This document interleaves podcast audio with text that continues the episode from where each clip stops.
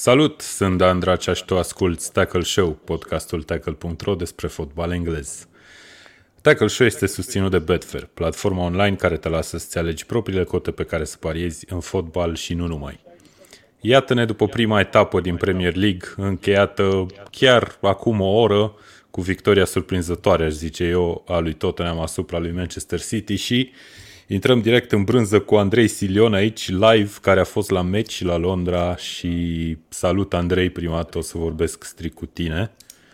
Cum te simți? Salutare băieți! Uh, mă simt foarte bine, având în vedere că Manchester City nu a marcat pe terenul lui Spurs în ultimele patru meciuri cu acesta. Uh, așteptat. Son este și uh, marcatorul de regulă împotriva lui City Nuno este un specialist în meciurile cu Guardiola, eram foarte încrezător. Bă, nu Voi, cred că multă lume. Cum ați văzut meciul? Că eu l-am văzut uh, destul de bine. Puține emoții la început și apoi a fost expres. Eu nu-mi dau seama dacă tu chiar ai fost extrem de încrezător sau zici asta doar așa, că a, a ieșit până la urmă. Adică încrezător în... Da, ok, tot, tot ne-am mai bătut pe Manchester City recent, deci nu e ceva extraordinar de ieșit din comun, mai ales la Londra. Dar uh, nu, eu nu mă așteptam, sincer. Uh, și na, tu, uite, dacă stai să te gândești, Probabil. Nuno Spirito Santo a continuat exact ce făcea Pochettino în fața lui City, mi se pare. A jucat pe contră, i-a ieșit până la urmă. Și tot ne-am putea să bată la mai multe goluri chiar. Da, așa cum spunea și Vlad acum câteva luni, salutare Vlad, apropo, uh, Bergwijn uh, nu este acel uh, jucător care să-ți finalizeze, din păcate. Probabil putea fi scorul Aia a fost intervenția de două minute. Campionatul este lung. Ok. Vezi că, da, te întrerup, pierdem semnalul ușor, ușor. Dacă, mm-hmm. dacă, dacă reușești să auzi întrebarea asta, zine puțin exact cum a fost atmosfera Probabil la meci, cum a fost la meci. Atmosfera nu super. Nu știu dacă ha? ai văzut uh, videoul din uh, grupul Premier, uh, Premier League România. Da, m-am uitat la el. foarte mult Are you watching? Are you watching? Are you watching Harry Kane?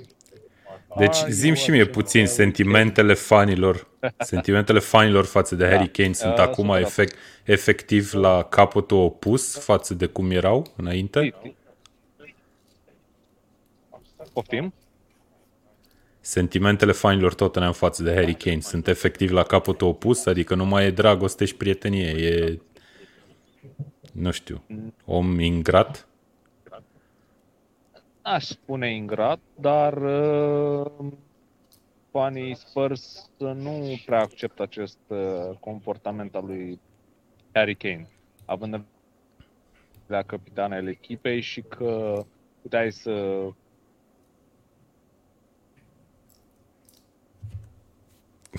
ok. Bun, hai că avem probleme tehnice aici, o să-mi rog colegii să intervină în cazul ăsta. Oricum, uh, Andrei super tare a fost la meci, uh, o să mai meargă probabil și la multe altele. Uh, să invit și pe ceilalți doi colegi aici aflați în studio, Vlad Bogoș și Mihai Iano și era zic Mihai Rotariu. Mihai Rotariu e și el pe un stadion acum, cred că. E uh, nu e da. cu noi. Da, bun. Salut Vlad, salut Mihai uh, salut. și mulțumesc din nou lui Andrei pentru intervenție, chiar dacă de pe trenul de întoarcere spre casă, probabil, sau ceva de genul. Uh, hai să vorbim despre ceva... meciul ăsta. Zi, Vlad, zi. Nu, vreau să mă întreb ceva pe toți cei care se uită acum. Uh, are you watching? Are you watching? Are you watching Tackle Show? E, atât. Frumos, da. Bun, uh, băieți, hai să vorbim puțin despre meciul ăsta, că e fresh out of the oven, cum zic englezii, tocmai s-a terminat victoria lui Tottenham 1 la 0, golul lui uh, Son. Surpriză sau nu, până la urmă? Pentru la cum s-a jucat sau la ce așteptări au fost? Nu, la ce așteptări exact, aveați da. înainte, de, înainte de meci, clar. Surpriză, da. În momentul în care l-a dus da, pe uh... pe banii respectivi, ai așteptări atât de la el cât și de la echipă. Adică mă gândeam că îl vom vedea Uh, exploatat pe, pe, Hurricane, pe Hurricane, pe Jack Grealish în partida asta. ceea ce nu, nu a fost cazul. Chiar m-am uitat pe hitmap-ul lui, el a jucat un fel de mijlocaș lateral, nici măcar bandă și nu s-a văzut decât în primele, nu știu, 15 minute prin acțiuni individuale, dar atât și nimic mai mult. Da. La ce așteptări existau de la meciul ăsta, în care toată lumea se gândea cum va reuși să reziste Tottenham în fața asaltului în Manchester City, uh, a fost un meci în primul rând, cred că a fost cel mai slab meci al etapei. Pe de altă parte, a fost un meci foarte, foarte bine jucat de Tottenham din punct de vedere tactic. Uh, și trebuie să-i fac un shout-out colegului Salas care a fost mai devreme aici, pentru că de fiecare dată când vorbesc cu el de Tottenham îmi zice de uh, Lucas Moura, frate Lucas Moura, așa și așa. Ei, Lucas Moura pentru mine a fost omul meciului în seara asta. A recuperat foarte multe baloane, a alergat foarte mult și a cărat mingi în atac. Son a fost cel care a finalizat și uh, bravo lui Tottenham, o, o prestație absolut perfectă în fața unei echipe pe care atunci când, la care atunci când te uiți pe hârtie te gândești pe cum poți să bați echipa asta. Uh, iar City aș zice că nu a jucat nimic din punctul meu de vedere. Chiar eram uh, cu un grup de prieteni și ne uitam la meci și toată lumea se întreba unde e Ferran Torres. Cred că am văzut trei cadre cu el tot meciul. Uh, ceea ce și Ferran Torres practic a fost vârful de fapt al lui Manchester City în, în seara asta. Adică Gabriel Jesus a intrat, nu știu, 75, ceva de genul ăsta. Da, dar au fost mulți jucători care nu, nu au apărut pe teren, adică nici Sterling nu, nu m-a impresionat. Sterling își continuă forma din sezonul trecut și faptul că a fost schimbat uh, întărește ideea că uh, ar vrea să renunțe Guardiola la el și e foarte probabil ca într-un meci viitor să-l vedem pe Grealish fix în poziția să nu mai joace în linia de 3 centrală, ci să vedem extremă. Și cred că uh, atunci uh, am putea să vedem și o altă față a lui Grealish. E un prim meci. Uh, City a pornit foarte greu și sezonul trecut și a terminat în fanfar campionatul. Deci nu e nicio dramă. Probabil că încă Guardiola lucrează la, la, la tactică, la scheme. Eu cred în continuare că nu va Uh, termina perioada de mercato fără să-și aducă un atacant, fie că e Harry Kane, fie că e, e alt vârf. Dar jos pălăria pentru, pentru exprimarea din teren și ideea tactică a lui Spurs de astăzi. Uh, da, te rog să nu te okay. mai joci cu chestiile pe acolo pe masă. Aș vrea să, să citim comentariul lui David care e pe ecran. Da, lăsând la o parte miștocăreala și entuziasmul, un alt fel de Tottenham cred că a fost pentru prima oară în ultimele luni când mă simt 100% mândru de jocul lui Tottenham. Uh, nu știu cine a făcut mișto, că noi aici nu cred că am făcut mișto, dar uh, da, uh, Tottenham nu poți să spui că a făcut altceva decât un meci tactic aproape impecabil. Aproape impecabil, puteau să dea 2-0 prin, prin Lucas Moura Uh, și eu trebuie să recunosc că am sărit din scaun la golul lui Son, ceea ce mie nu mi se întâmplă foarte des pentru că nu sar foarte ușor fiind masiv. Ok. Bun. Uh, hai să mai citim niște comentarii.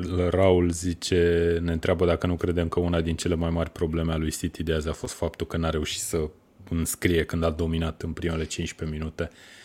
E E o întrebare bună. City, desigur, fără atacant, cum a zis Mihai, cu Ferran Torres acolo pe postul de vârf împins, să zicem, care nu prea s-a văzut. Uh, a practicat jocul pe care îl știm, dar parcă nu, nu e unsă încă, nu e unsă angrenajul lui Pep Guardiola în debutul ăsta de sezon. Eu a, cred... Dacă ne uităm la te rog, te rog.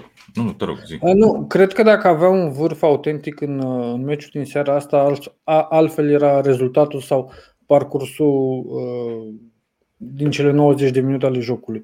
Pentru că ai nevoie, când uh, ai niște când ai o apărare în față care se apără uh, chiar pe două linii, iar Spurs s-a apărat extraordinar atât de aer cât și Sanchez, alături de Tanganga, care a fost foarte agresiv a jucat un rol foarte bun, a fost foarte agresiv în prima jumătate de oră.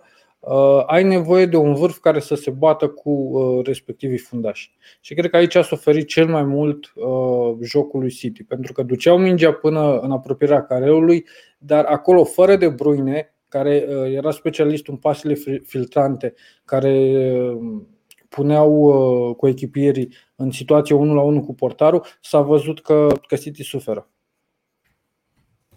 uitam la primele minute ale meciului și dacă mi-ar fi zis cineva că în primul sfert de oră, exact cum remarcă Raul aici, nu dădea City gol, zic, hai frate, că nu are cum. Însă vedeam, ajungeau foarte ușor la marginea careului, chiar prin dribbling reușeau să intre în careu, prin uh, calitatea fantastică a jucătorilor lor și ne uitam la jucători cum sunt Tanganga și Skip la Tottenham care gâfâiau să-i oprească pe cei de la Manchester City, dar uite că finalizarea nu venea de nicăieri. Și până la da. urmă, uh, per total, când tragem linie la sfârșitul meciului, Tottenham a arătat mult, mult mai bine și din nou o prestație tactică căreia nu ai ce să-i reproșezi, pur și simplu. Nu ai ce. Da, și am mai văzut filmul ăsta cu Tottenham chiar împotriva lui City sezonul trecut, tot la Londra. A fost 2-0 atunci, dacă mi-aduc bine aminte. Uh, hai să vorbim puțin de selecții. Uh, Jack Grealish a fost titular, ne scrie și poe, uh, Alex Poenariu, ne întreabă dacă nu cumva o să fie un jucător mediocru și a fost uh, cumva overhypuit transferul respectiv. Uh, pe Harry Kane nu l-am văzut, n-a fost nici în lot. S-a spus că nu are fitness-ul suficient de ridicat după ce a jucat și la Euro și a avut o pauză îndelungată după. Sau prelungită, nu neapărat îndelungată, că îndelungată n-a fost. Uh, ce, ce ziceți despre selecție, despre, fapt, despre alegerea lui Ferran Torres, în primul rând, despre cum a jucat Grilli și a aruncat în luptă din prima de Guardiola? No, uh... Eu sincer mă așteptam. Mă așteptam la Grealish să fie aruncat din prima și să nu, să nu uh, poate să livreze în fața unei apărări supraaglomerate, pentru că împotriva lui Manchester City cam toată lumea joacă așa. Uh, Ferran Torres a fost preferat și sezonul trecut în fața lui Gabriel Jesus. Asta nu la mână, nu era îndoială că, uh, mai, mai ales că Mares pe partea dreaptă a avut un presezon foarte bun. Iar despre Jack Grealish nu, vom trage linie și vom spune dacă a fost un transfer reușit la finalul sezonului. Pentru mine Jack Grealish este unul dintre cei mai buni mijlocași englezi care joacă în, în Premier League în acest moment, dacă nu din Europa. E doar okay. un meci, e o, e o poziție da. nouă, e un, o tactică nouă, are colegi noi. Uh, nu a venit foarte devreme, uh, a venit spre finalul perioadei de transferuri Uh, a avut campionat european în spate. Trebuie să-i dăm clemență și să așteptăm cel puțin jumătate, dacă nu întreg sezonul, pentru a ne pune, a putea pune uh, un tag asupra lui Jack Grealish. Da, și până la urmă nici nu putem să spunem că a jucat groaznic sau ceva de genul ăsta. Adică faptul că nu s-a remarcat în primul meci nu înseamnă mare lucru. Normal că ai așteptări de la el. În momentul în care se, plătesc, se plătește suma respectivă, în care se creează hype-ul pe, pe social media, fanii au așteptări de la el. Dar e, e mult prea devreme să, să tragem concluzii. Bun, City pornește cu stângul în încercarea de a-și apăra titlul în Premier League. Uh, vreau să vă întreb o singură chestie și după aia trecem mai departe de Harry Kane. De ostilitatea cu care, să zicem, a fost uh, cu care a fost primit aici, pe propriul stadion, basically, și de faptul că City poate după rezultatul ăsta își dă seama și mai mult, mă gândesc eu, că are nevoie de el. Ce ziceți? Eu nu știu dacă e neapărat uh, corectă, să spun așa, uh, ostilitatea asta, pentru că uh, e un fotbalist care, din punctul meu de vedere, și-a făcut datoria pentru club cu vârf și îndesat din, la nivelul la care a ajuns Harry Kane, mai degrabă clubul nu și-a făcut datoria față de el. Asta nu înseamnă că nu vii la antrenamente. Nu știm exact ce a fost acolo, în fine.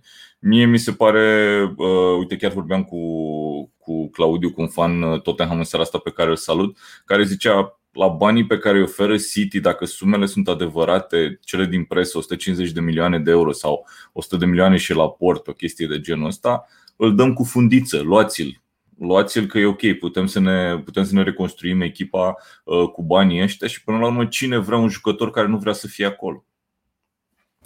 Ok. Știi ce aș vrea eu să adaug? Că au fost sunt mai multe episoade vara asta legate de jucători importanți pentru echipe care au plecat sau care uh, sunt uh, huiduiți de către proprii, proprii suporteri. Am odată plecarea lui Lukaku de la Inter. Lukaku la Inter fusese jucător simbol, adusese titlul după o, o grămadă de, de timp Uh, a primit o ofertă financiară de la un club de unde avea să-și ia o revanșă și a plecat. Fanii au fost împărțiți. Pe de altă parte, uh, și-au îndreptat uh, degetul către conducere, nu neapărat către jucător. Dar ești într-un fel dezamăgit și de jucător că nu rămâne alături de club. Mai ales dacă simți, nu e neapărat cazul lui Spurs pentru că nu putem vorbi de șanse realiste la lupta pentru titlu. Dar la Inter, cu Lukaku în teren, uh, Inter se bătea și sezonul ăsta garantat la Seria.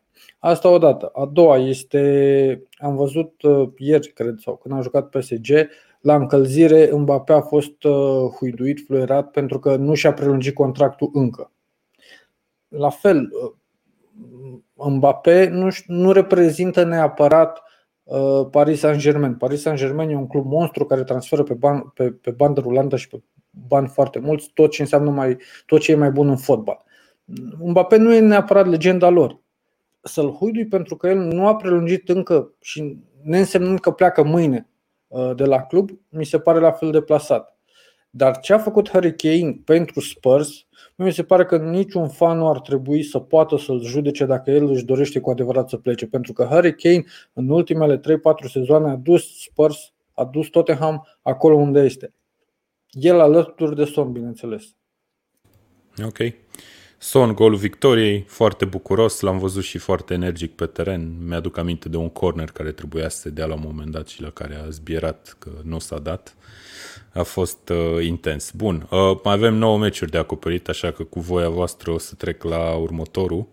Și, na, intenția era să le iau în sens uh, cronologic, așa că o să începem cu săracii de la Arsenal. Uh, care au luat uh, bătaie de la Brentford. Brentford începe povestea Premier League sau, mă rog, nu, începe povestea Premier League uh, cu o victorie frumoasă, 2 la 0 cu Arsenal, un Arsenal șchiop care sincer a arătat exact cum așteptam eu, cel puțin. Uh, Brentford și-a făcut jocul, a încercat să joace cum știe să joace și a obținut victoria, cred eu, meritată. La Arsenal au lipsit, desigur, Aubameyang și la Cazet.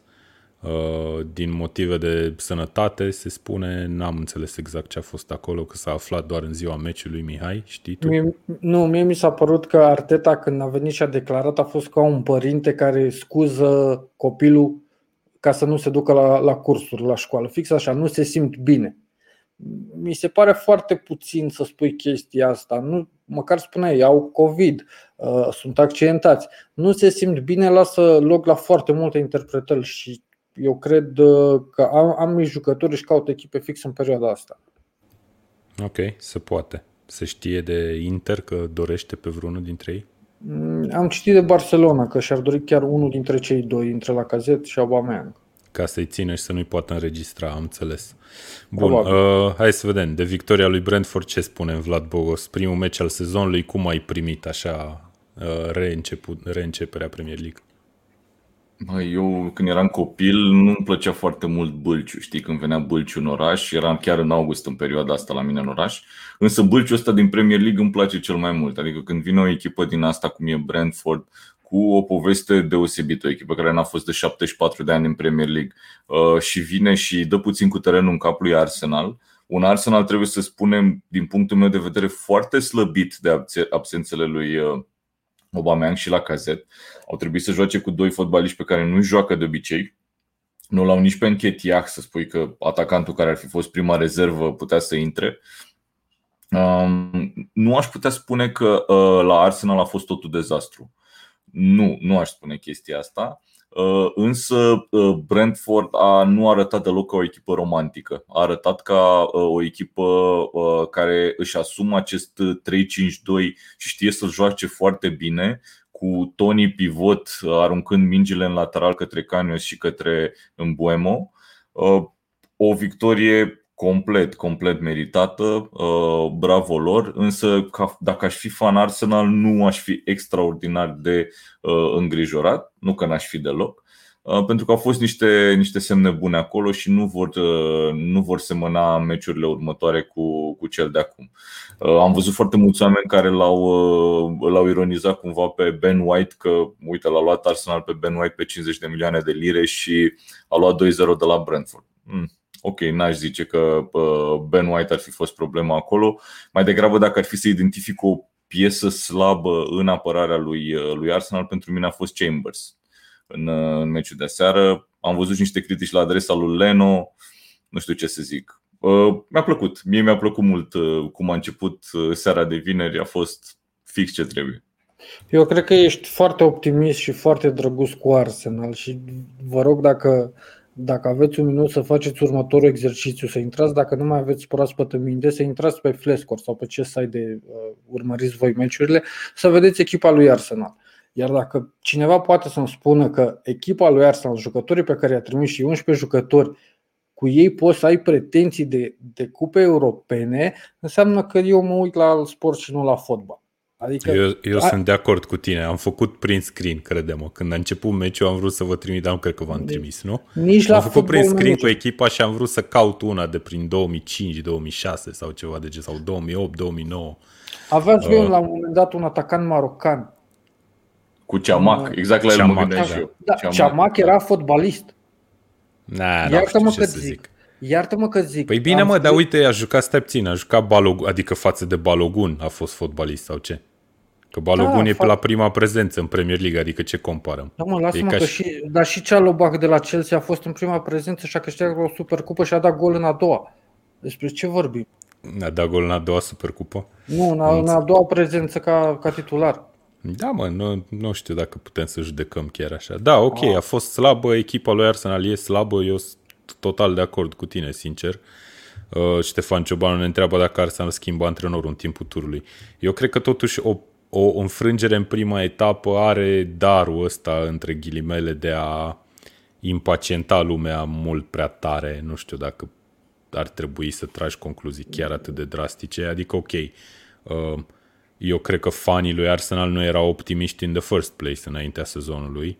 Acum, probabil că o primă înfrângere în prima etapă duce sentimentul ăla la, nu știu, la, niște, la o scală prea mare și cred că ar trebui să mai așteptăm puțin. Dar sunt de acord cu tine, uh, uitându-mă pe primul 11, a arătat destul de, destul de slab echipa și na, rămâne de văzut.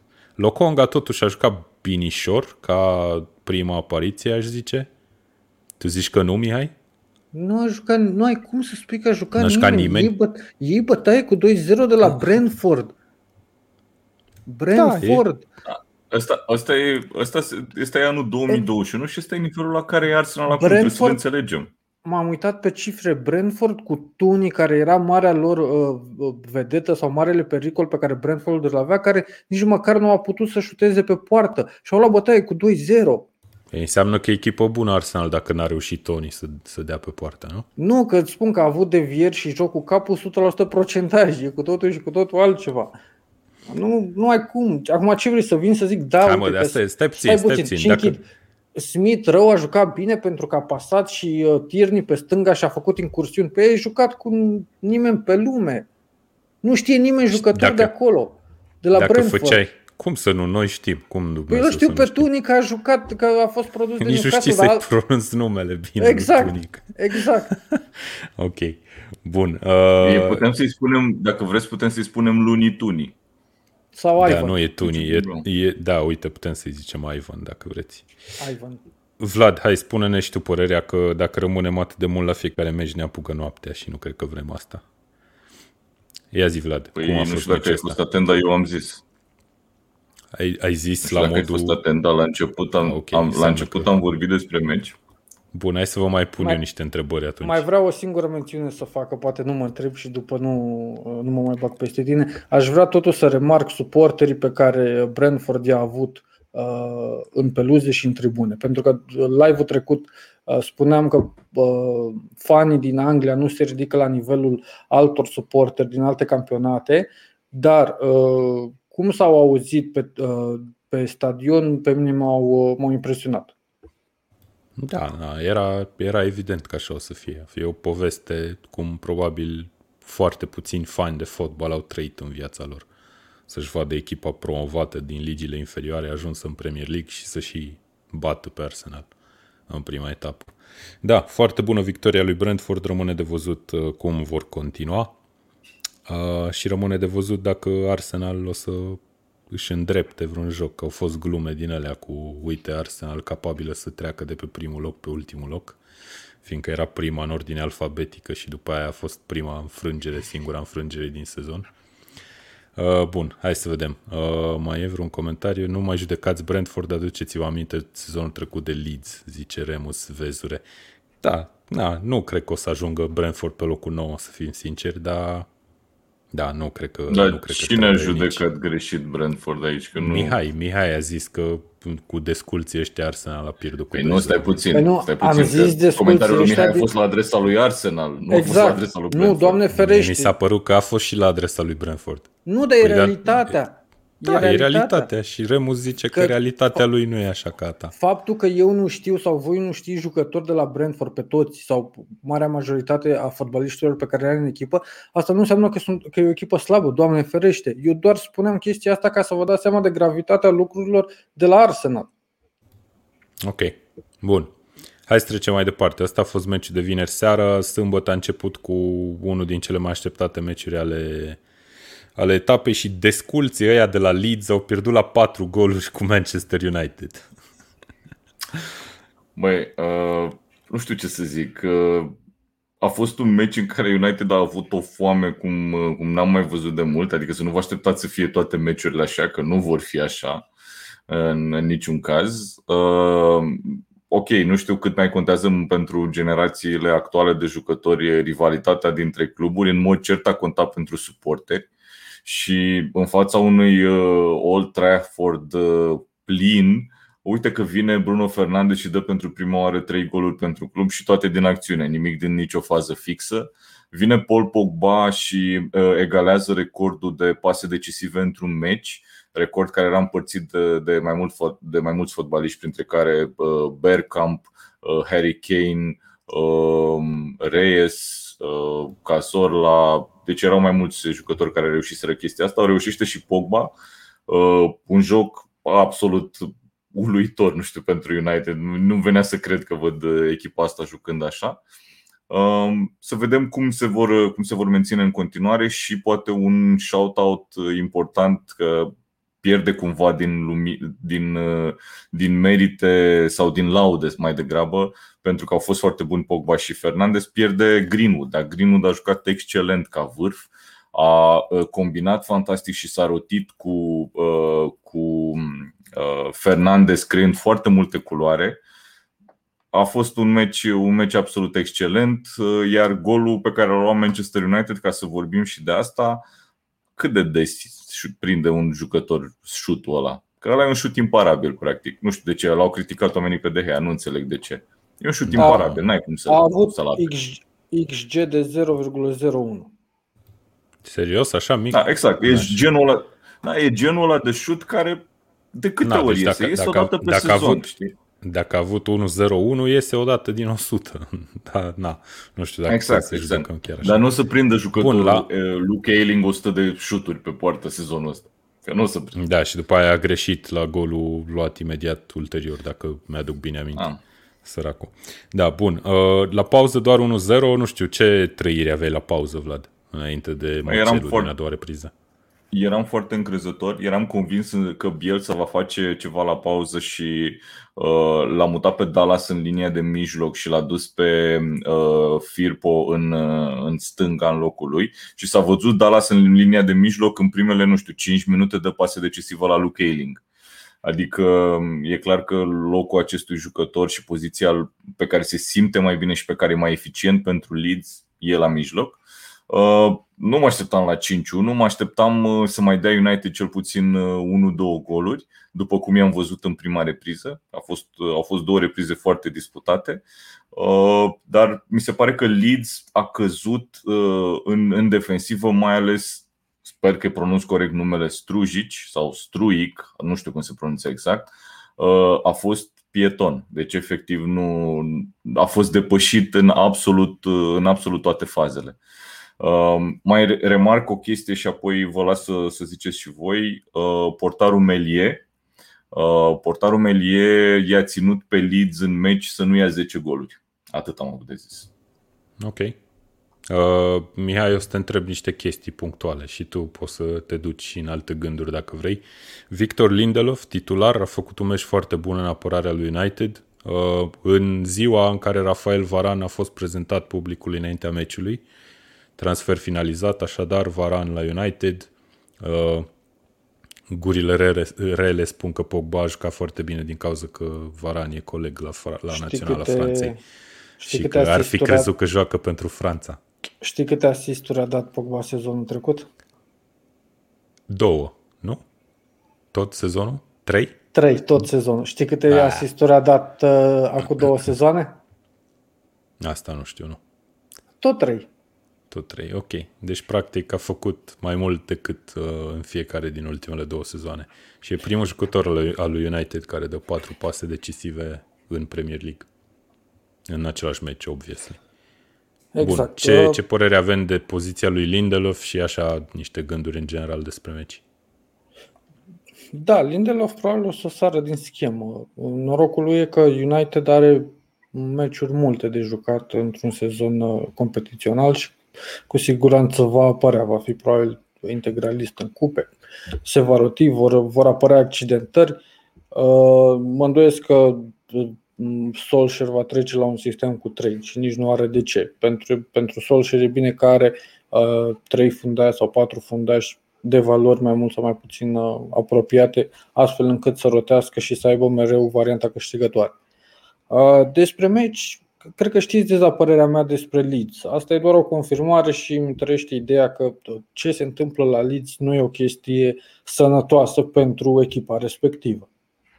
Adică Vi s-a, vi s-a părut mai, mai anostă, mai lipsită de vlagă decât Nu, sezonul nu. trecut? Mie mi se pare că Leeds de, din meciul cu United este Leeds uh, din toate meciurile, doar că uneori le iese și fac 2-0 și adversarii cad și fac scor, alteori cad ei și uh, primesc uh, scoruri de genul. Este o exploatare masivă a jucătorilor care nu au uh, un nivel atât de ridicat.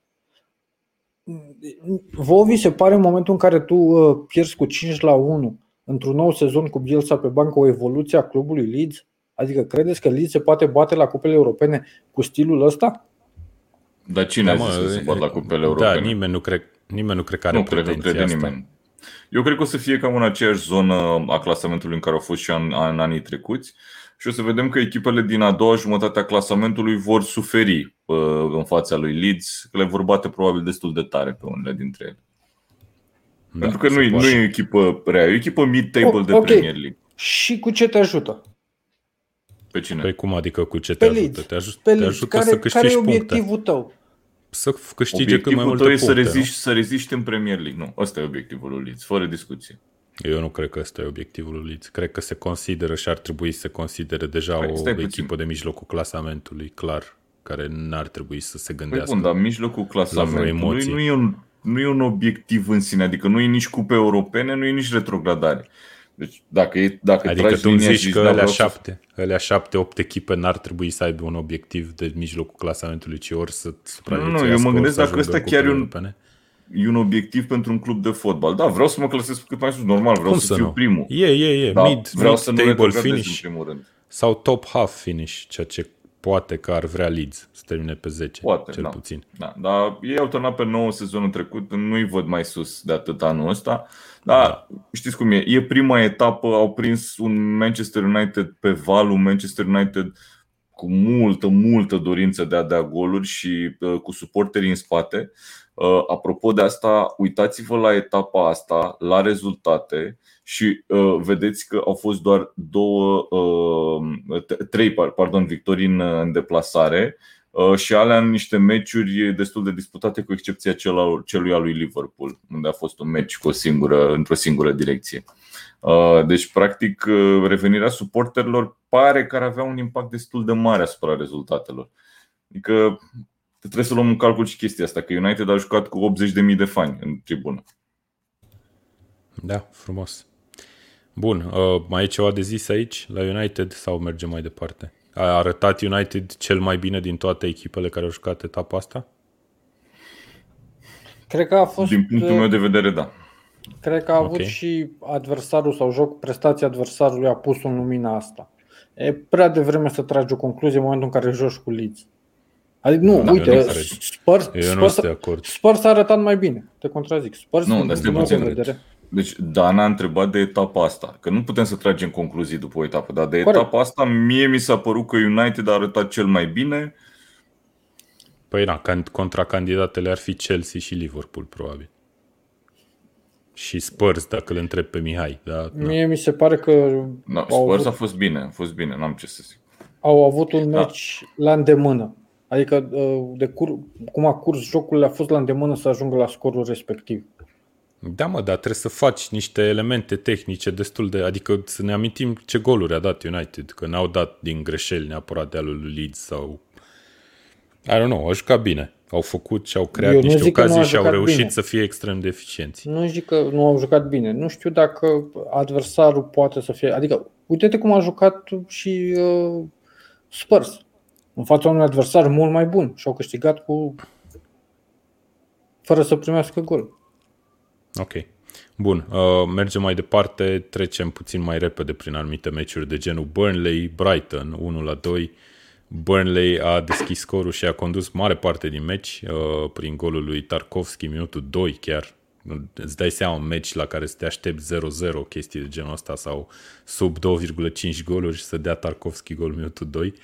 Uh, dar Brighton și-a revenit. Uh, a fost un meci destul de strâns, din ce înțeleg eu, nu l-am văzut cei drept. Uh, Mope și McAllister au marcat golurile victoriei pentru, pentru Brighton și Brighton practic începe cu o victorie, cred că de care ar avea nevoie în condițiile în care ai te gândi că e cam pe la același nivel cu Burnley în clasament sau cam aceleași pretenții le au și e, e binevenită o victorie de genul ăsta pentru Brighton. Eu vreau să remarc în primul rând uh, la meciul ăsta prima mare greșeală, prima greșeală foarte semnificativă de arbitraj pentru mine din, uh, din sezonul ăsta. Chiar la golul lui, uh, lui Tarkovski, mie mi se pare un fault extraordinar de evident în ataca lui Tarkovski înainte de gol. Nu văd cum de poți să lași golul ăsta. Nu înțeleg. Da, uite că Brighton a reușit să întoarcă rezultatul Ehm, altfel, da, într-adevăr, ai spune că ne așteptăm la un, la un 0-0, dar uite că Burnley a avut uh, trei, uh, trei șuturi pe poartă, ceea ce este remarcabil pentru Burnley. Um, iar Brighton pur și simplu a, a, a revenit în meci cu o schimbare foarte inspirată. A intrat polonezul Moder, care a dat pasă de gol uh, la Mope sau a intrat Mope, nu mai știu, unul dintre ei a fost rezervă oricum. Uh, Moder, și, Moder. Da, Moder a intrat și imediat a dat, uh, a dat pasă de gol la Mope. Apoi a fost da. golul lui McAllister, jucător care a jucat a fost la Olimpiadă, cred, oare? Nici mai știu. Da, uh, nu e un meci despre care putem spune foarte multe, dar într-adevăr și mie mi se par puncte foarte importante pentru Brighton, că practic e obiectiv comun cu Burnley, evitarea retrogradării pentru ei. Ok, aici la mine cred că s-au dat drumul la artificii, da, voiam să, voiam să fiu sigur. Păi la Tackle Show mi se pare normal. Sunet. Da, nu știu, artificii pe aici, pe la Brașov. Bun, uh, alte gânduri despre meciul ăsta, nu știu, Mihai, sau mergem mai departe? Lejer mergem mai departe. Bun, mergem mai departe la unul din meciurile, eu aș zice că e surpriza etapei, sincer să fiu. Uh, Watford Aston Villa 3 la 2. Victoria nou promovaților de la Watford într-un meci 3 goluri să-i dai lui Villa despre care inclusiv noi și mulți alții spuneau că o să aibă un sezon foarte bun. Uh, chiar după plecarea lui Grealish și iată Watford vine și dă 3 goluri. Uh, și dacă stăm să ne gândim, a condus cu 3-0, Villa a marcat în ultimul minut unul dintre goluri uh, slăbuț începutului Vila, nu? Categoric. Nu cred că se aștepta nimeni. Nu, nu cred că a fost niciun pariu pus că Watford dă, marchează de trei ori. Deci nu cred... Uh, da, nu cred credeam asta. că zici că o să câștige. Alea uh, cred că au fost puse. Dacă marchează de trei ori, dar nu, poate nu, că nu. Watford a arătat uh, mult mai bine decât se aștepta toată lumea și propun două, trei nume foarte interesante pentru parcursul, pentru întreg sezonul. Rămâne de văzut dacă vor rămâne constanți, dacă vor putea să, să adune acel minim de puncte care te, te salvează de la retrogradare. Pentru că am mai văzut astfel de partide, e, totuși e primul meci din, din campionat. Oamenii din față de la Villa acolo trebuie să se sudeze. Atât pe plan psihic plecarea lui Jack Grealish, cât și pe plan tehnico-tactic, uh, creează un minus, care, ok, uh, este compensat de venirea unor noi jucători.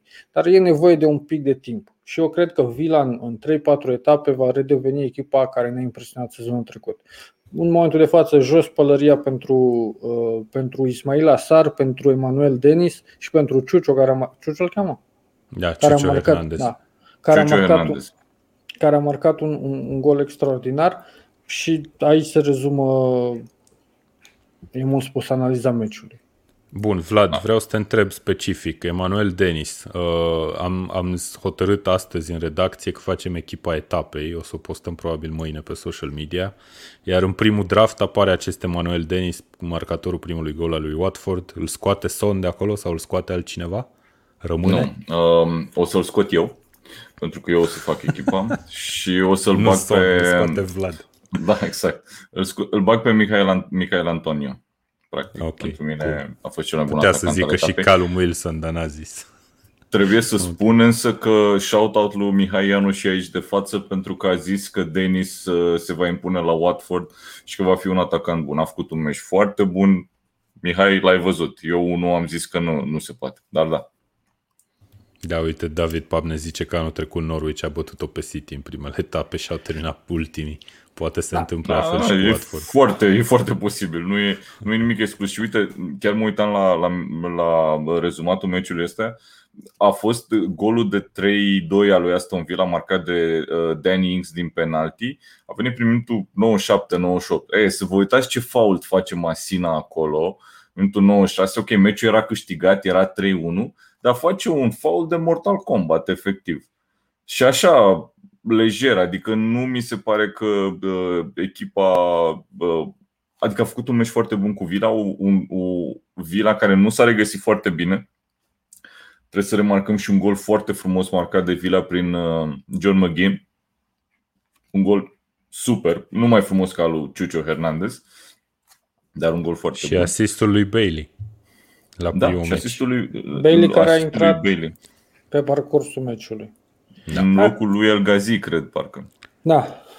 Uh, asta zic, mă aștept ca să dureze un pic rodarea jucătorilor și Ings.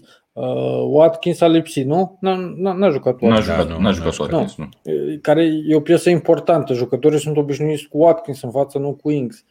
Nu, nu trag concluzii absolut deloc referitor la Villa până nu-i văd, nu știu, până în etapa 5-6. Sau în etapa a doua când joacă cu Newcastle, cum bine ne spune George Purcăla. Vrei să vorbim despre Newcastle acum? Nu, hai să păi, mai așteptăm atunci puțin. Atunci de ce mă agiți? Te-am agitat? El era liniștit și l-ai agitat acum, serios. Și tu și George. Am înțeles, gata, hai că ștergem comentariul lui George. Bun, Watford pornește cu 3 puncte, Aston Villa cu pasul cu stângul, să zicem, la fel ca Arsenal. Ai mult spus, cu stângul. Da, Mergem e un meci. La... E un meci, da. Că, păi, da, e un meci. Așa putem să rezumăm și să zicem la toate meciurile. E un meci, nu putem e, să tragem concluzii, e, ne vedem săptămâna viitoare. Dacă e prima etapă, discutăm ce s-a întâmplat, dar nu e momentul de concluzii, știi cum e. Ok. Everton a fost condusă la pauză de un Southampton pe care mulți îl dau ca aproape retrogradat sau... Da, uite, Mihai și eu, sincer, nu văd cum ar putea să salveze sau, mă rog, în cel mai bun caz, primul loc deasupra liniei. Uh, Southampton a condus noul om al lor, Adam Armstrong, venit din Championship, nu? Dacă nu mă înșel. De la Blackburn Rovers, da. Format de Newcastle. Și uite, Everton, uh, care în ciuda... Știți cum a fost etapa asta? Au fost foarte multe povești de genul ăsta. Pe cine o să vedem acolo în teren, pe cine o să vedem titular, o să joace Watkins, o să joace nici nu știu cine, ce alte exemple să dăm. Uh, și vine, uh, era zic Carlo Ancelotti, vine Rafa Benitez la Everton și îi bagă și pe Richarlison și pe Dominic Dar a zis dinainte. La conferință a zis, sunt apți, se joacă. E ok, nu? Bun, și le-a schimbat meciul până la urmă, au dat câte un gol fiecare, Ducure cu golul de 2-1 și Everton a câștigat. E mult spus la schimbat meciul, pentru că Everton mi s-a părut uh, echipa mult mai puternică, mult mai matură, mult mai pragmatică și mai uh, o echipă clinical, o echipă care a profitat la maxim de ocaziile pe care și le-a creat. Deși a luat gol, a știut să revină și să bată în handicap. Este o echipă pe care, uh, în stilul lui Rafa Benitez, antrenor pe care eu l-am urmărit foarte atent la, la Newcastle. Da. Vorbim Foarte- două foarte bun săptămâni. comentariu. Deci două Foarte săptămâni. bun comentariu. Promit că eu țin minte să menționez pe Măghin și golul pe care l-a dat. Ok, Excelent. și eu la fel. Ne-a scris Valentin că dacă dădea Grealish golul lui McGinn se vorbea două săptămâni de el. Da, nu știu, e scindată lumea și în, în Da. ce îl privește pe, pe Grealish. Probabil că orice transfer așa de calibru atât de înalt. Dar bun, hai să ne întoarcem la Everton. Acum, stai puțin. Cea, cea mai importantă, se aud uh, artificiile tale. Uh, cea mai importantă chestie legată de Grealish și, și mergem mai departe este că uh, orice am zis despre el este cel mai faultat jucător din Premier League. Lucru care spune mult, adică Da, da, da. E din cauza șosetelor alea joase. absolut. Îi vede Nu e mare, piciorul, are- are, să intre pe Are gleznele alea prea umflate și nu le poți evita și efectiv trebuie să dai în ele uneori, n-ai ce să faci. sau părul lung. Sau, da. Vlad, ceva, câteva cuvinte de Everton? A început Uh, bine, Băi, Rafa. da. Da, uh, în primul rând trebuie să spunem că golul pe care l-a luat Everton de la Southampton, eu nu cred că îl mai iau foarte curând, pentru că a fost o greșeală personală, o bâlbâială de curtea școlii, de amator efectiv al lui Michael Keane și vine Holgate lângă el să degajeze și dă pe lângă minge în degajare și Adam Armstrong scapă singur, a finalizat extraordinar de bine, te-ai- te-ai fi așteptat să o plaseze, dar nu, el a bubuit-o colțul de sus fără probleme. E vine din Uh, Deci a Chelsea. făcut, da, și-a făcut treaba de număr 9 de atacant și bravo lui, dar golul pe care l-a luat Everton aici a fost nu a fost un, un gol că i-a, i-a, le-a făcut uh, Southampton nu știu ce fază de n-au înțeles nimic. Nu, a fost o greșeală personală și atât. În schimb, în repriza a doua, după ce ei au fost conduși, ce le-a dat să mănânce, ce le-a zis uh, Rafa Benitez, uh, i-au rupt în două, pe scurt. pe Dacă Southampton. nici Rafa nu știe cu revenirile de Exact, scor, exact. Dacă nici el nu Mai mai, ales știe să după revină pauză. la scor. Da. Mhm. Ei, Băi, și... adevărul e că... Da, zi, zi. Zi. Nu, nu, că eu Spune, voiam să... Nu, spune, hai că după aia continui. Voiam doar să zic că Everton, deși a avut foarte multe șu, mult mai multe șuturi, mult mai multe faze de poartă, n-a avut posesia meciul ăsta, ceea ce e puțin interesant. Who needs it, nu? Ne-a arătat și Tottenham același lucru. Ne-a arătat-o cel mai bine Leicester acum câțiva ani, că ei erau fără posesie și campioni. Um, da, la, trebuie să remarc la Everton, foarte bun jocul lui Ducure, cu urcările în care și cu golul pe care l-a dat. Uh, foarte bun Richarlison mi s-a părut și Richarlison, spuneți-mi dacă doar mie mi s-a părut că a slăbit. E ceva cu el, că e mai tras la față. E, păi n-a s-a avut întâmplat ceva cu vacanță. El. N-a avut Păi n-a avut vacanță. vacanță, dar pare foarte evident că pare că efectiv a pierdut din kilograme. Nu știu, Poate că el e e mai bolnav. solid așa, știi? Nu, nu părea bolnav. Așa. Uh, Calvert-Lewin, un atacant foarte periculos. Uh, cred că o să vedem numai lucruri bune de la Everton și trebuie să-i remarc și pe cei doi wingeri pe care, dacă îmi spunea cineva înaintea sezonului că Everton o să joace titular cu Townsend și cu Gray, uh, băi, foarte tare, au jucat amândoi super bine. Townsend. Deci, bravo lor. Townsend a fost dorit de Benitez și la Newcastle și mă așteptam. Adică era un jucător pe care l-a vrut, era în stilul lui și în tactica lui și de asta l-a vrut. Și Nu, ca e să- un jucător foarte bun de fantasy, să fiți atenți la el și Atât Te rog. timp cât uh, Rafa Benitez își va câștiga vestiarul, Everton va merge mai bine decât ne așteptăm cu toți. Pentru că Benitez e un antrenor de moral. Pe lângă un, un, uh, un strateg foarte bun, e un antrenor de moral care uh, nu că își aduce, nu e, nu e genul lui Șumudică, dar prin uh, faptul că ideile lui transpuse pe teren îți câștigă meciuri, își, câ- îți, câș- își câștigă respectul jucătorilor. exact. Da. Crezi că trebuie bine. să-l câștige? Adică, ok, dacă ziceai de fani, înțelegeam, dar de jucători? Crezi că nu-l respectă? E Te e joacă- cazul cu orice grup care, de jucători care, la care vine un manager. Păi nu, da, da, dar nu trebuie să-i vine un câștige. nou Eu cred- name. Nu, nu vine Dan Dracea, vine Fix Rafa asta, se Benitez. întâmplă, fix asta se întâmplă cu James Rodriguez. James Rodriguez e un antrenor pe care uh, a avut uh, un alt fel de discurs în fața lui. Și de Un asta nu jucător. joacă. Da. Da, da, adică ce, că a spus că a venit pentru Ancelotti și acum Ancelotti Exact. nu mai e. Păi da, e o realitate până la urmă și Rodriguez, da, poate că are o părere prea bună despre el, cine știe, habar n-am. Uh, Calvert-Lewin e o soluție pentru City dacă City nu-l cumpără pe Kane?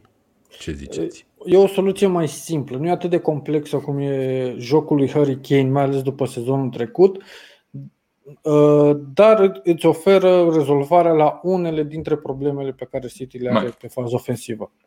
Tu zici bine, Mihai, e uh, Calvert-Lewin e un poacher, e Exact. efectiv un atacant de gura porții pe care asta face, nu face altceva. În schimb, Harry Kane e un atacant foarte bă, complet, care cu- fa- face și joc de construcție, vine jos după mingi, dă multe pase decisive, adică nu Aproape la prea fel poți de să-i- bun ca Lukaku. Ok. Bă, nu, n-a putut, mă, n-a Bun. putut, efectiv. Hai, merge, merge mai departe la altceva ce începe cu L. Leicester, Wolverhampton 1 la 0, golul lui Jamie Vardy. Ce, ce a vrut să facă la după gol Jamie Vardy cu... A strigat ca lupii, bă? Sau... Nu, i s-a întors. I s-a întors din, din stomac probabil și Și a făcut ca Ioan Viorel în colțul terenului? Da, da, da, Probabil. exact, exact. The Wolves, bă! E un jucător extraordinar pentru, pentru chestiile astea pe care le face. Pentru că nu mai vedem uh, persiflările astea, rivalitățile astea, le vedem din ce în ce mai rar. Iar un, Mm. un Vardy la vârsta lui care își permite să facă astfel de lucruri pentru că este cine este și are uh, trofeile pe care le are în spate, uh, eu nu pot să, să fac decât să-l respect.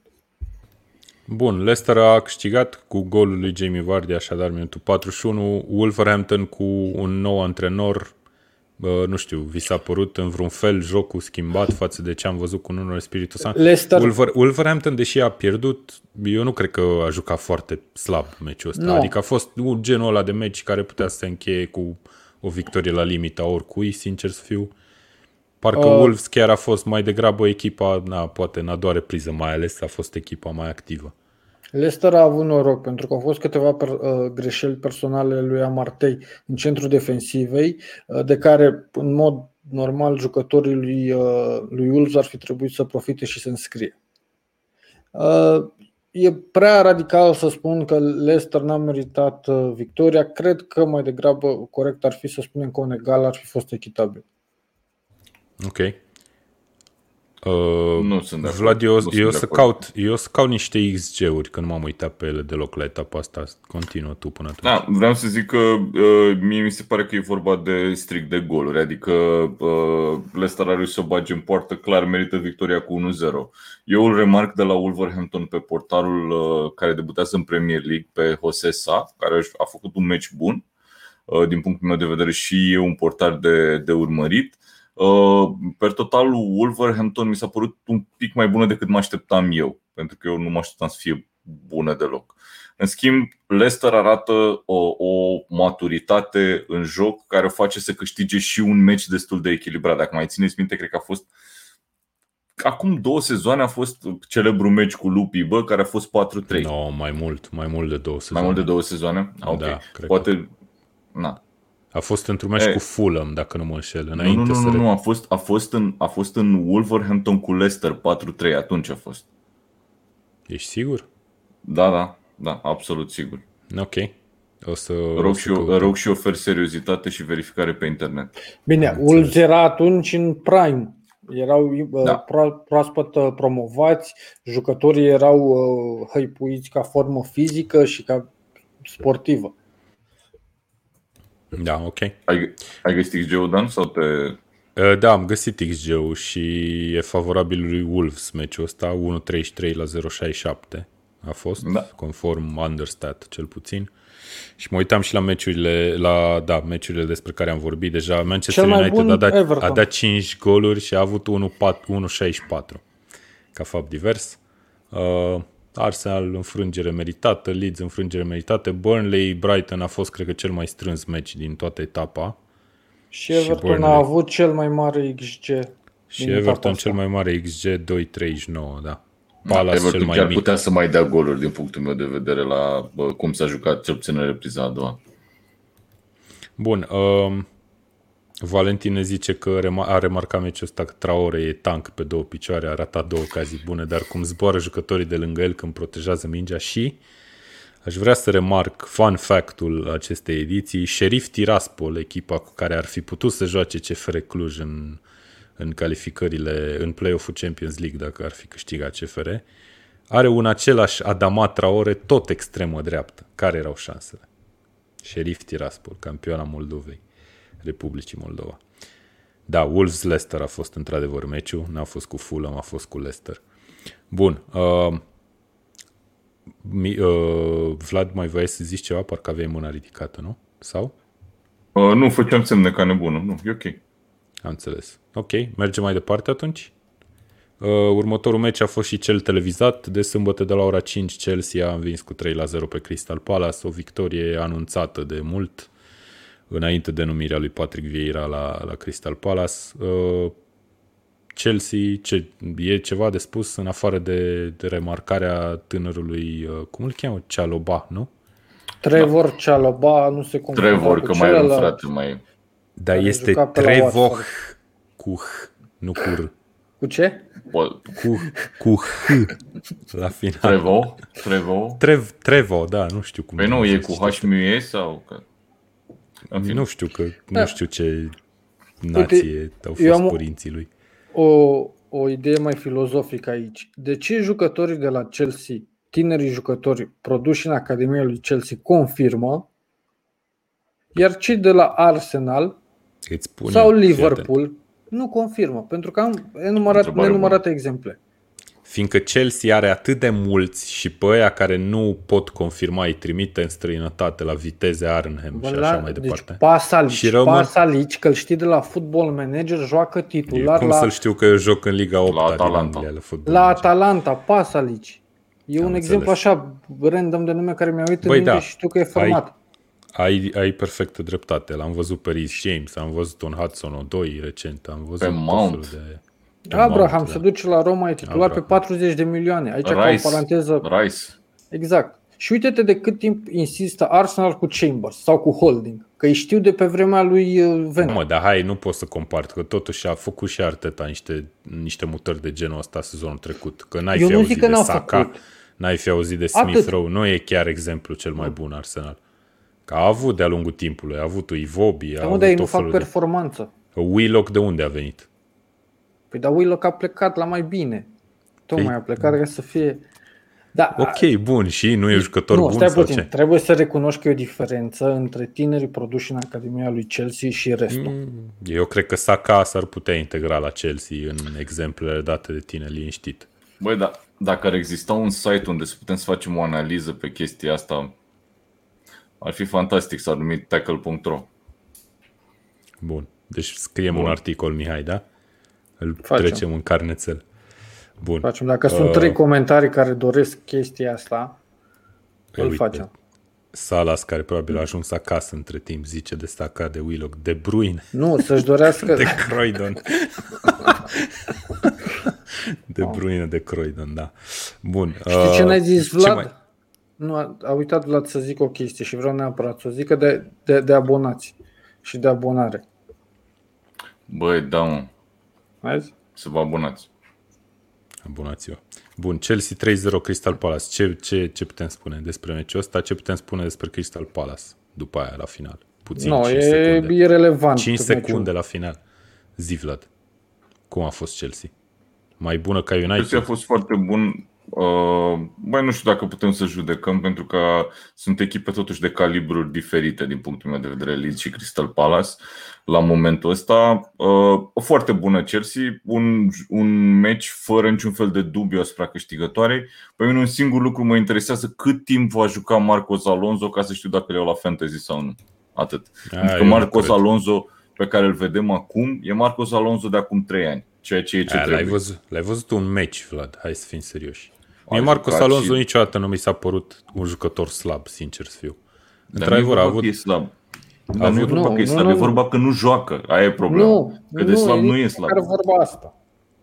Este vorba de sistemul pe care Chelsea îl folosește. În sistemul cu patru fundași, dacă îl joci pe Alonso, e ineficient. În momentul în care îl joci cu trei, cu trei fundași și cinci mijlocași și Alonso este parte uh, stângă, este foarte eficient. Asta e schimbarea. Bun, deci tu ce zice că dacă păi... Chelsea are un fundaș stânga care vrea să urce mai mult, îl folosește pe Alonso, dacă nu îl folosește pe Chilwell. În sistemul cu nu trei fundași.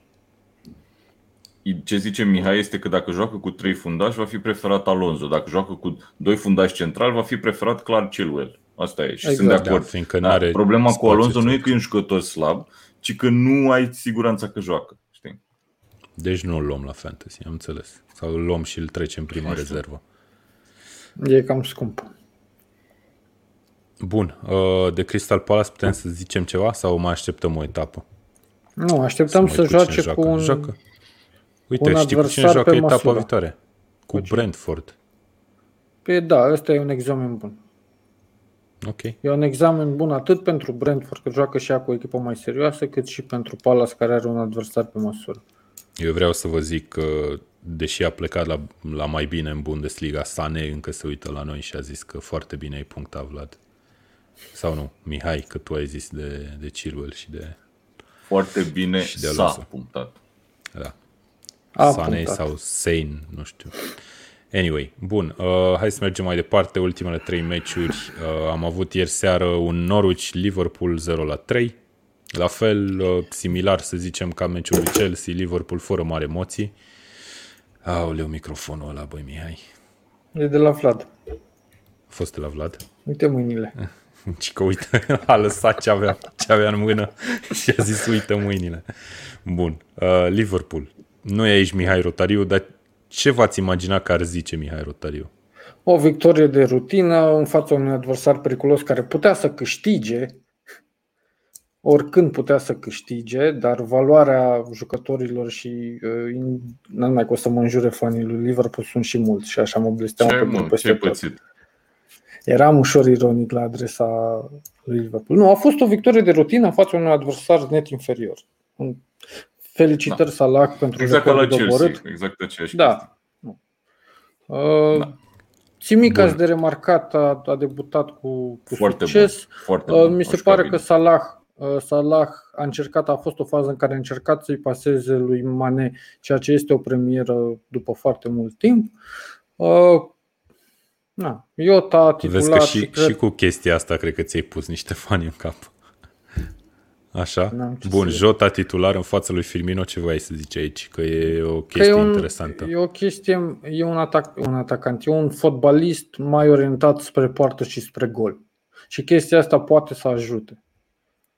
Să, Ok, ajute, o să, să ajute Liverpool. îl vedem titular și etapa viitoare, oare? Joacă Eu cu cred- Burnley, Liverpool, acasă. Da, eu cred că Klopp începe să folosească, să-l folosească ori pe el, ori pe Firmino în funcție de adversar. În momentul în care are nevoie de o posesie mai bună, de o construcție mai, mai de lungă durată, îl va juca pe Firmino, iar în momentul în care uh, își va dori să fie mai direct spre poartă, îl va, va juca cu, cu Iota. Da, foarte bun, uh, foarte bine punctat, într-adevăr. Da, de acord, n-am ce să zic. Ok, Norwich, cum vi s-a părut la revenirea în Premier League? Ne aducem aminte acum două sezoane când a revenit din nou în Premier League, a jucat foarte bine în primele etape.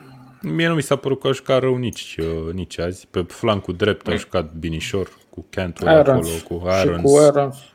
Da. Dacă rămânea Buendia, uh, vedeam o variantă mult mai bună a lui Norwich. În momentul de față se încadrează în aceeași categorie cu Watford, cu Southampton, o echipă care se poate salva doar dacă cel puțin două echipe sunt mult mai slabe și pierd mult mai multe meciuri decât ei.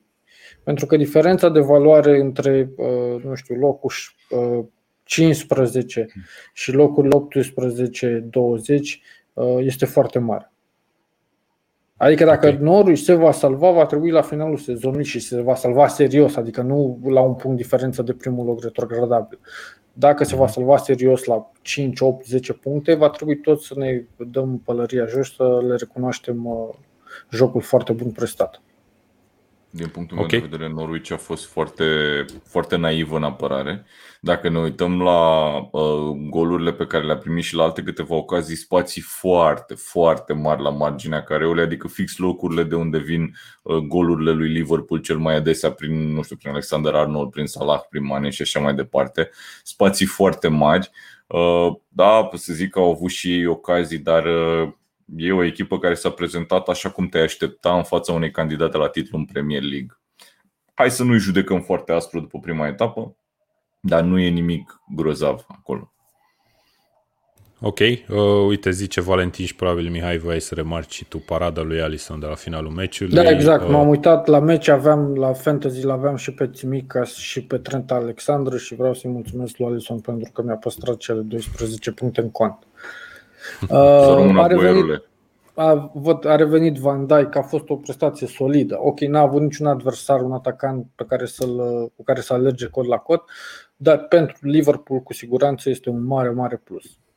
E principalul da, transfer făcut, al, al verii pentru, pentru Și ei. a făcut uh, echipă chiar cu Matip, care și el a lipsit foarte mult timp. Exact. Uh, bun, hai să vorbim puțin. Știu nu, că știu că tu, Mihai, voiai Nu vrei să, să vorbești. nu, nu, nu, nu, tocmai că o punem pe ecran okay. eu dacă... Uh... Am înțeles. Bun, Darius Vârlan ne întreabă ce părere aveți despre declarația lui Jurgen Klopp și răspunsul lui Pep. N-a fost invers, a zis Pep prima dată și după aia a răspuns Klopp? cred. Nu, știu că Pep a zis ultima, a dat ultima replică. Ok. Uh, ca să facem o mică paranteză, Klopp a avut la conferință de presă a avut câteva declarații referitoare la cum transferă alte echipe, în special City și Chelsea, pe ce sume aduc jucători. Lucru care este interpretabil, pentru că uh, dau exemplul lui Chelsea pentru că îl stăpânesc mult mai bine. Chelsea, în, ultima, în ultimele două sezoane, dacă ne uităm la numărul de jucători vânduți din Academie către diverse cluburi, ne dăm seama că ei au avut un income. Pe de altă parte, ne ducem cu 2 ani, cred, în urmă, tot la Chelsea și vedem că au avut o interdicție la transferuri, o perioadă în care ei nu au transferat nimic. Deci e foarte ușor de justificat investiția pe care a făcut-o Chelsea în momentul de față în Lukaku, prin simplu fapt că ei deja aveau uh, fondurile necesare strânse din vânzare și din perioada în care nu au putut să transfere. Ok. Bun, dar în cazul lui City nu se pune problema de așa ceva, ci pur și uh, simplu și Pep a declarat chestia asta, că ei au, vând, au vândut din Academie. Sunt transferuri, multe echipe au început să facă chestia asta. Din Academie să vândă jucători. Uite, îți dau un exemplu. Guehi, Guehi, Guehi cred că se pronunță, vândut de Chelsea la Palace, s-a vândut pe 23 de milioane. Uh, Abraham plac acum la Roma pe 40 de milioane. Sunt din, din doi jucători sunt 60 de milioane. Pe Lukaku ai dat 115 milioane. Da, și City a vândut cred că de vreo 40 ceva de milioane. 45 de milioane de lire, dacă nu mă înșel, și acum, 4 jucători. Ok, și acum o luăm altfel. Uh, financial Fair Play-ul se aplică pe o perioadă de 3 ani, dacă nu greșesc. Deci, la, în cei 3 ani de zile, balanța clubului trebuie să fie pe zero. Sper să nu greșesc calculul.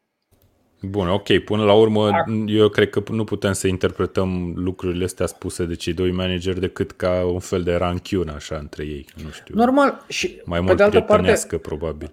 Înțeleg că e ușor frustrant pentru Klopp să facă performanță cod la cod cu un adversar care are un buget mult mai mare. Dar nu e vina lui uh, Guardiola că beneficiază de mai mulți bani. Poate e o chestie strict legată de management și nu de, de patron neapărat, ci de uh, managementul clubului care știe să vândă pe mai mulți bani jucători uh, tineri sau din academie sau să facă împrumuturi sau să uh, cumpere jucători în care uh, pe suma de transfer să fie plătită în mai multe tranșe. Băi, da, eu cred că până la urmă toată povestea asta e cumva și influențată și întreținută mai degrabă, cred că ar fi cuvântul de presă. Că până la urmă, dacă nu te-ar întreba pe tine manager uh, la conferința de presă da. strict lucruri de astea, nu cred că, adică n-ar veni niciodată, să zicem sincer, nu cred că ar veni niciodată Guardiola sau Klopp să zică ei, bă, uite ce tare au, ce au făcut ăia sau ce slab doar, sunt ăia că nu transferă. Poate doar, poate doar dacă ar fi un transfer direct. Adică dacă vine City și dă uh, plătește o clauză direct. De, de reziliere vine nu noi spiritul și zice da, noi nu avem bani să plătim o clauză de reziliere. O singură chestie vreau să mai remarc, am citit o, o știre, era mai mult un zvon care sper să se concretizeze pentru că mi se pare mult mai utilă formulat așa, uh, schimbarea regulii financial fair play-ului, astfel încât să nu mai uh, fie un cap neapărat pe care poți să-l, nu poți să-l depășești, și dacă îl depășești, adică dacă uh, uh, depășești o limită, va trebui să plătești automat o amendă. Pentru că nu mi se pare uh, normal nici să scoți din competiție echipe pe cum PSG, City sau Chelsea. Și chestia asta, știu că mă lungesc, se întoarce oarecum și la sponsor. eu dacă aș fi Betfair, de exemplu, n-aș vrea să dau bani către o competiție în care nu ar mai fi Messi sau nu ar mai fi De Bruyne. Okay. Eu, eu vreau să-mi asociez imaginea cu respectivii fotbaliști. Nu poți să interpretezi asta ca o altă metodă, o nouă metodă de făcut bani din partea lui UEFA, de exemplu? Dacă ar face da. ceva. Nu, e, e logic și oricum de înțeles. I don't know. Că nu, nu e știu, normal. Eu cred, că, eu cred că aș prefera un cap serios și aia e. Să, da, îl pun suficient de sus încât să nu fie afectate echipe de genul City atât de serios. Păi deci nu-l pui, atunci nu există. Nu chiar, adică nu-l pun nici la înălțimi de neconceput. Mă rog. Hai să mergem la ultimul meci al serii despre care o să vă discutăm. Cel mai frumos al etapei, cel mai probabil. Uh, Newcastle West Ham a fost 2 la 4 astăzi. Mă rog, duminică, dacă asculți asta luni. Uh, cu mari speranțe după golul lui Wilson a deschis scorul, nu? Din centrarea și dansul sportiv al lui San Maxima. Sarabanda uh, de driblinguri. Sarabanda de driblinguri, din care numai ultimul a fost eficient. Bun, uh, ce, ce părere ai despre Ți-ai rezultatul dorit final, jucător. Mihai? E un rezultat clar meritat pentru West Ham. West Ham a fost echipa matură, a fost echipa mai bună, echipa care are jucători mai valoroși pe toate pozițiile. Uh, Newcastle a început foarte bine, entuziasmat partida. Cred că dacă ar avea mai mulți jucători de valoare apropiată ca a, a lui Wilson sau a lui San Maxima, uh, echipa ar fi mult mai sus. Dacă uh, multă lume apreciază și e entuziasmată de jocul lui Leeds, permiteți-mi să fiu și eu entuziasmat de jocul pe care cel puțin o repriză Newcastle l-a prestat în meciul de astăzi. Îi dăm voie, Vlad?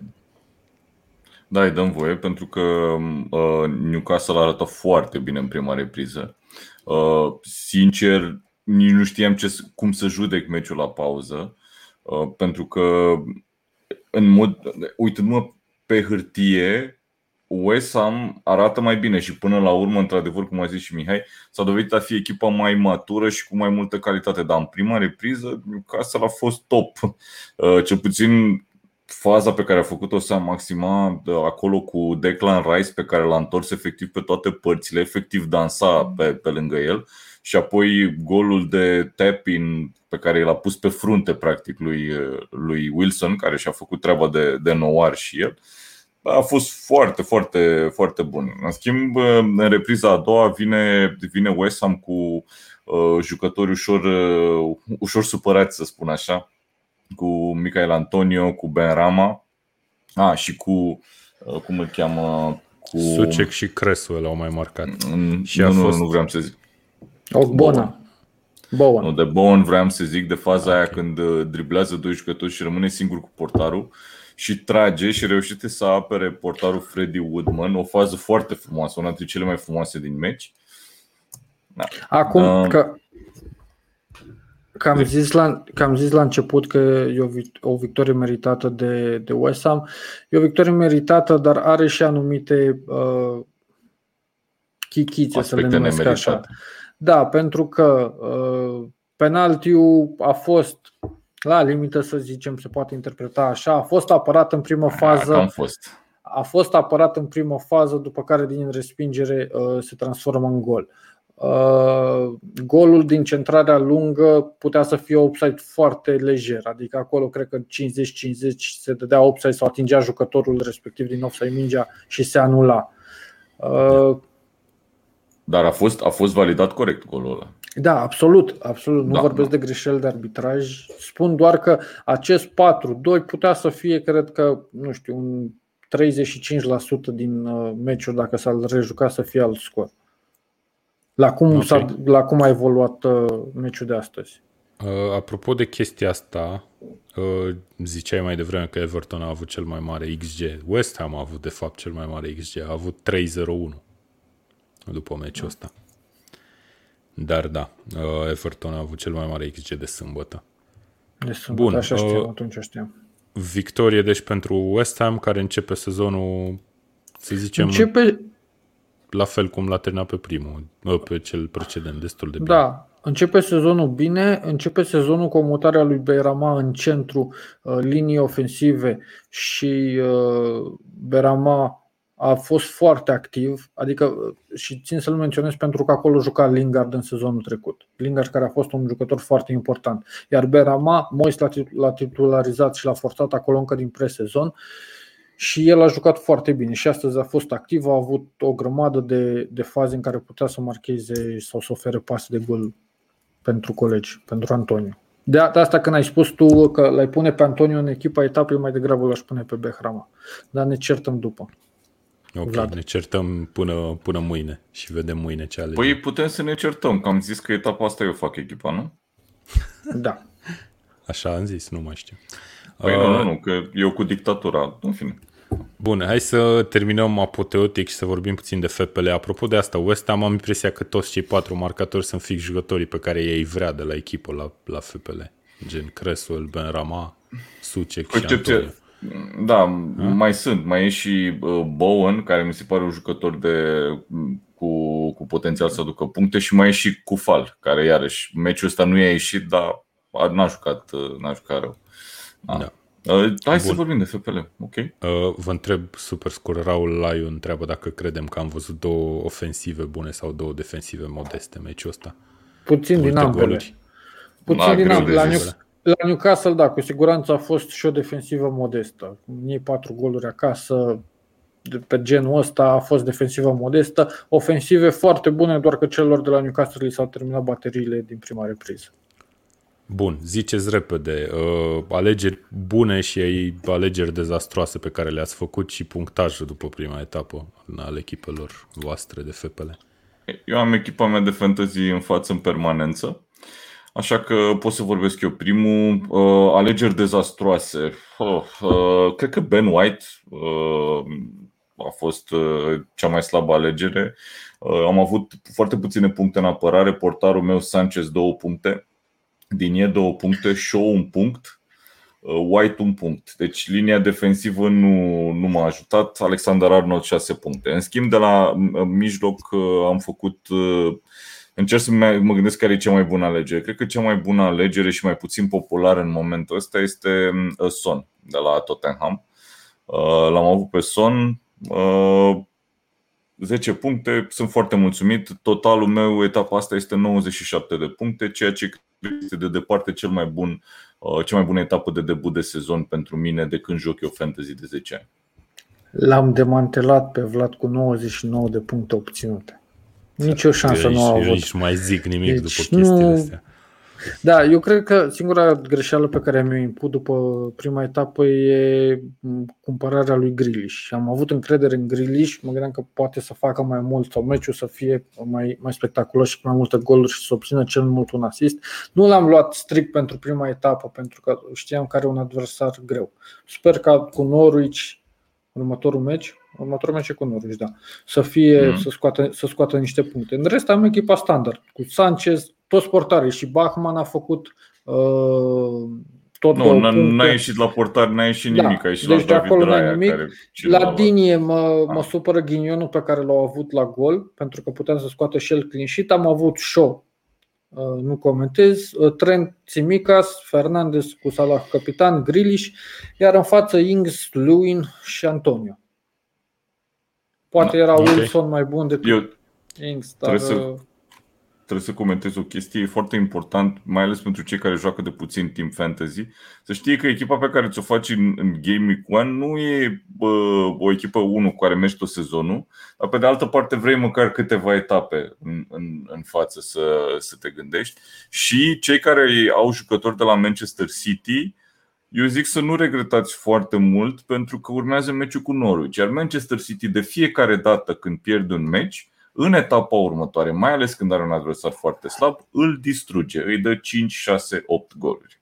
Adică se poate întâmpla foarte lejer chestia asta în etapa următoare cu un Manchester City Norwich. Deci nu m-aș arunca să fac niște, niște chirurgie masivă la momentul ăsta. Da, de acela, în același timp Nici de remarcat că s-ar putea să alegi un jucător care nu o să joace la City. Dar da, asta e riscul tot timpul, da, corect. Riscul corect. meseriei. Bun, la noi în uh, ligă în liga noastră privată tackle, mă rog, care se numește Premier League România, că e făcută de comunitate. Alexandru Belu este pe primul loc cu 113 puncte. L-a avut uh, pe Cialoba? Bravo! Stai Hai că să spun văd. imediat ce, ce echipă A avut așa, a avut Sanchez, Dinie, Shaw, Tsimikas, Greenwood, Fernandez, Salah. Cei care l-au avut pe, Fer- cei au avut pe amândoi, pe Fernandez și pe Salah, au dat lovitura etapa asta. A, Toată lumea. Logic, da. Jota, Smith Rowe, Ings, Antonio a avut. Și a Dar făcut da, 113 puncte? De ce a făcut 113 puncte cu asta? Că Smith Rowe n-a Are făcut bench nimic. boost, are bench boost și în bench boost a luat puncte Wilson, cu Wilson Amartey. și cu Amartey. A luat 12 puncte și 13 cu tot cu White. Cu Pen White. De acolo Da. are. Bun, Să fie totalul, Foarte sănătos. bine. Bravo. totalul cel Să mai fie bun bine. worldwide a fost 150. Ca Să știi că, divers. uite, ca să menționez, uh, cei de la FPL, de la Fantasy Premier League, au dezactivat contul locului 1 pentru că au verificat și era un posesor de mai multe conturi. Bravo. Ok. Deci să-mi șterg și eu cele 15 echipe pe care le mai am. Are repede acum. Vezi să nu Bun, rămâi fără uh, niciuna, da. Vlad, mai știi câte puncte am zis că cred că o să fac prima etapă? 54. 55 Ai zis 50 am și zis. ceva. Ok. 55 am zis. Media e de 69. Ok. Iar eu am făcut drum rolls 63. Nu bad. Nice. Nice, Eh. nice. Și pe, pe cine Da. n-ai avut? Nu l-ai avut pe Bruno, cred. Nu l-am avut pe Bruno, nu l-am avut pe Pogba, l-am avut pe Salah doar vice-capitan. L-am avut pe Ings capitan, care ok, a dat gol, dar n-a, n-a fost la nivelul lui Salah, de exemplu. Păi da, dar uite, Și- pe Pogba nu cred că l-au avut, ia să văd, are ownership 8%. Da, da, da. Na, cam N-ai asta a ce fost. să- A, uite, altă, mențiune, altă chestie pe care am văzut și am reținut-o. um, Salah a fost folosit ca și capitan în fantasy de cei mai mulți jucători de când Ever. este Salah. Da, ever. Da, e, da. A, Da. Hai să vă întreb Nimic o de chestie mirare. interesantă. Știți că am vorbit noi un pic despre venirea lui Lukaku și cum se va integra el în fantasy, în echipele noastre și așa mai departe. Vreau să vă întreb, să-mi spuneți fără să vă uitați, ce ownership credeți că are Lukaku în momentul ăsta, în condițiile în care n-a jucat în prima etapă, a ajuns la Chelsea, cred că joi sau vineri săptămâna asta. Ce Pot să ownership zic eu credeți că primul, are? pot să zic eu Te rog. primul că Mihai probabil că știe mai bine. Eu aș zice că un 7,5. Ok, Mihai? 15 sau 13,7. What the? Cât? Nu, 9, 9,8% are în Am momentul fost mai ăsta. aproape decât tine. Uh, Uh, da, Mi-ar fi știți cum a rușine. fost? Aș Deci, pleca din în momentul tackle când a, show. fost, când a fost băgat în fantasy, când a fost băgat în fantasy, uh, în noaptea aia, a fă, a, deci seara era 0,1 că de-abia intrase și dimineața era trecut de 5% ownership. Deci băieții s-au da. aruncat pe el. Da, Da. o să se arunce A, probabil cred și că după după- ce îl Sunt și declară. multe doamne. Că... Da. Bun. Du- mai, după mai zici în ceva? etapa, nu mai știu, după etapa 5 a Chelsea, sau nu, 7, după etapa 7 cred că Chelsea are un program mega lejer și cred că atunci vor, vor fi date foarte multe wildcard-uri și va crește enorm de mult ownership-ul lui Lukaku. Normal, până atunci o să-l și vedem la treabă. După cele două Da. goluri pe care le marchează în etapa următoare contra unui, unui Arsenal dezamăgitor în prima etapă, o să crească și mai mult. Ok. Bun, Ați vă auzit-o la mulțumim. Tackle Show prima dată. Vă mulțumim pentru prezența în Tackle Show. A, Abonați-vă la liga noastră, la, la ce voiam să se aboneze La oamenii, tot. la, canal, La la, YouTube. canalul nostru de YouTube și dați-ne like și share-uiți Subscribe. podcastul cu cine doriți. O să ne revedem probabil joi, poate vineri, dar cred că joi mai degrabă, că vineri Da, pare vedem. o zi destul de moartă, înainte de etapa a doua și vedem ce alegeri o să facem în fantasy atunci și cu ce noutăți vom reveni din Premier League. Până atunci, abonați-vă și la newsletterul tackle.ro și Vlad, ce vrei să spui? Da, și vreau să zic să fiți cu ochii pe tackle mâine, că o să avem o grămadă de conținut, să spunem așa, o grămadă de chestii de citit și de comentat. Gratuit. Zice, cum zice coverul nostru, mare conținut. Nu? Așa zice. Nu știu mai dacă zice. avem. Da, Nu nu mai mare zice, conținut, nu. mare conținut. Este. Nu, Nu, cred. nu, e Cine cu l-a berea dat cu jos? dinții. Bravo. a, lui fost cine la, l-a dat. a fost la euro aia cu mare conținut. Uite, aș, așa, aici, aici e subscribe Deci aici e subscribe Mă uit pe YouTube acum, da, aici e subscribe da. Excelent. Bun. Mersi Vlad, mersi Mihai și uh, până data viitoare numai bine, să auzim de bine. Tackle Show este susținut de Betfair, platforma online care te lasă să-ți alegi propriile cote pe care să pariezi în fotbal și nu numai.